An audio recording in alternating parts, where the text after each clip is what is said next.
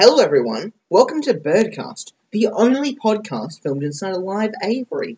Today we have Birdman Dad with us. If you want to say hello. Hi everyone.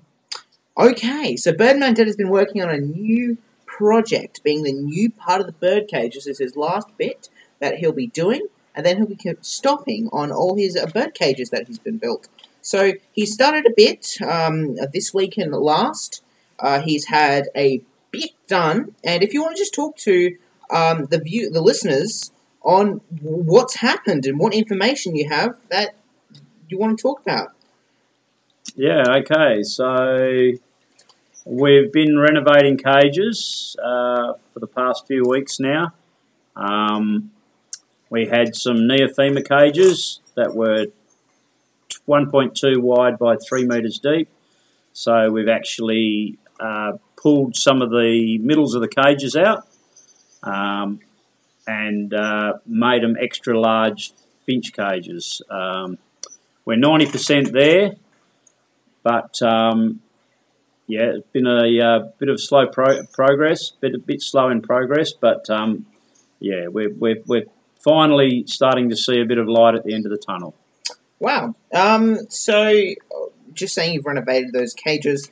There's, I know there's a couple other cages down the back bit of the old, uh, the old cage, the old original cage. Are you going to expect? Are you going to do anything else with that, or is that just going to stay? Are you going to do any more roofing on it? I heard you talking a bit about that um, last week. Is there anything you're going to do with those cages, or are you just going to move on to this bit and then just leave it? No, so we've on um, fifty percent of the cages have still got uh, straight corrugated iron on them. Um, once we finish the new the new section off, it will actually have the hundred millimeter cool uh, panel, um, which helps insulate in our hot summers. Um, seems to on a 40 degree day it can drop the temperature inside our cages by up to 10 degrees. So we'll go through, um, put the cool room panel roofing on. A um, couple of the other uh, Finch aviaries we've have been a bit closed up for a bit of protection. We've opened up, cut some of the tin out, put some of the clear sheeting in place, uh, let a bit a little bit more light in um, some sections of the cages. See if we can encourage uh, a little bit more breeding in um, certain parts of the aviaries. Okay, so I even see you've done a bit more with this cage. I've seen that you've removed some of the tin here and put some plastic sheeting and some wire. Is there any particular reason whilst you did that? Yeah, with this one um, was one of our first aviaries we built. Um, we decided to um, try and reconstruct it a little bit, so I've actually finished it off today by just removing a bit of tin um, and including a little bit more light. That's very interesting. Very interesting indeed. So, have you got any new birds for us? Have you are you planning on getting any new species or anything? Um, no. Well, at the minute we're just concentrating on breeding some of the birds that we have here. Um, we are looking at purchasing some more Aberdeen finches.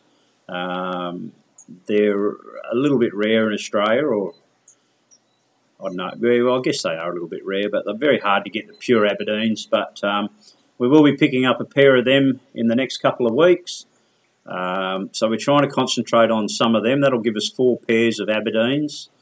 Um, we're hoping we have a pair breeding at the moment, but um, until we see some young ones flying around in the cage, um, yeah, we, we, as we don't go looking at nest sites to, to monitor birds, uh, we're doing very well with the little orange cheek finches, plenty of them out and about at the moment, um, and same with our blue caps. So, um, yeah, we're just uh, at the moment we're just concentrating on what we've got. Um, you never know, something might come along that might interest us, but at the minute we're just concentrating on what we've got. Okay. So obviously we've touched base in a while. Not a lot has changed too much, but because this is probably the third episode in the podcast series, not a lot of people know about what species you um, keep of finches here. So if you just want to elaborate into that a little bit.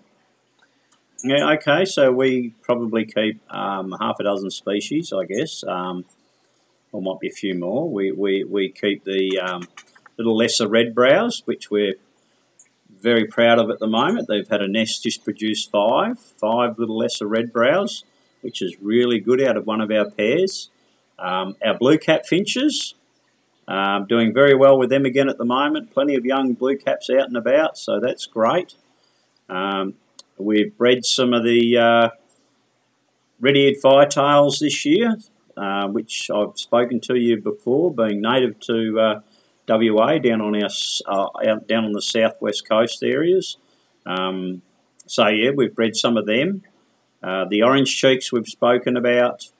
Um, not so lucky with the Aberdeens at the minute, but we're hoping, as I said, that we may have some uh, young Aberdeens in the nest.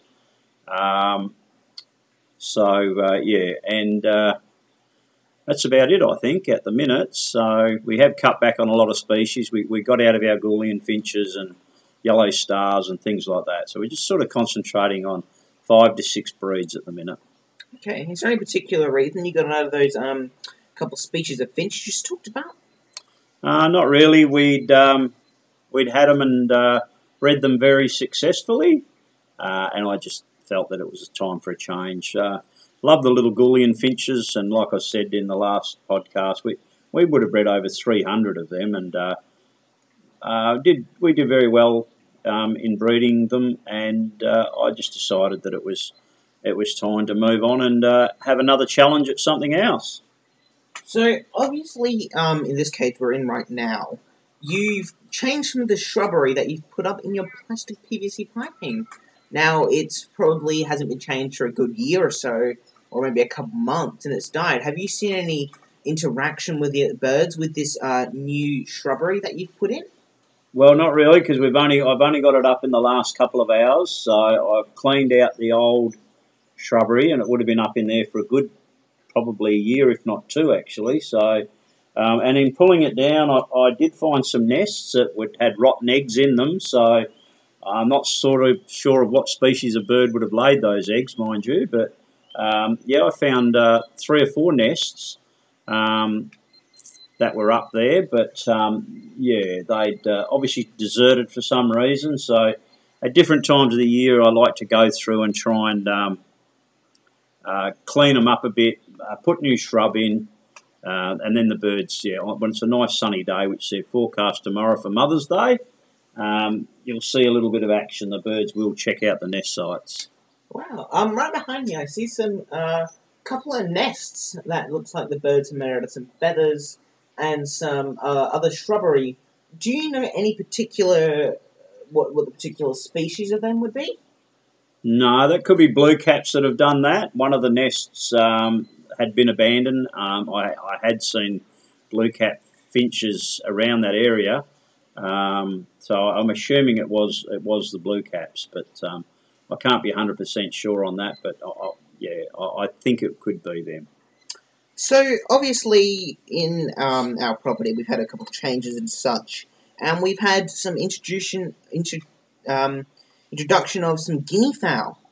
Now, the guinea fowl, you might be thinking, well, that's not really a bird topic, but it is kind of. I was wondering, because the guinea fowl obviously have woken me up for a couple past days, have the, have you seen any effects of them? Obviously, some of the birds might not get up at the same time. Of the guinea fowl waking any of the birds up? Have you seen them? Obviously, they walk around up here on the uh, the grass. Have any of the birds been a little disgruntled with them coming up? to your um, aviaries?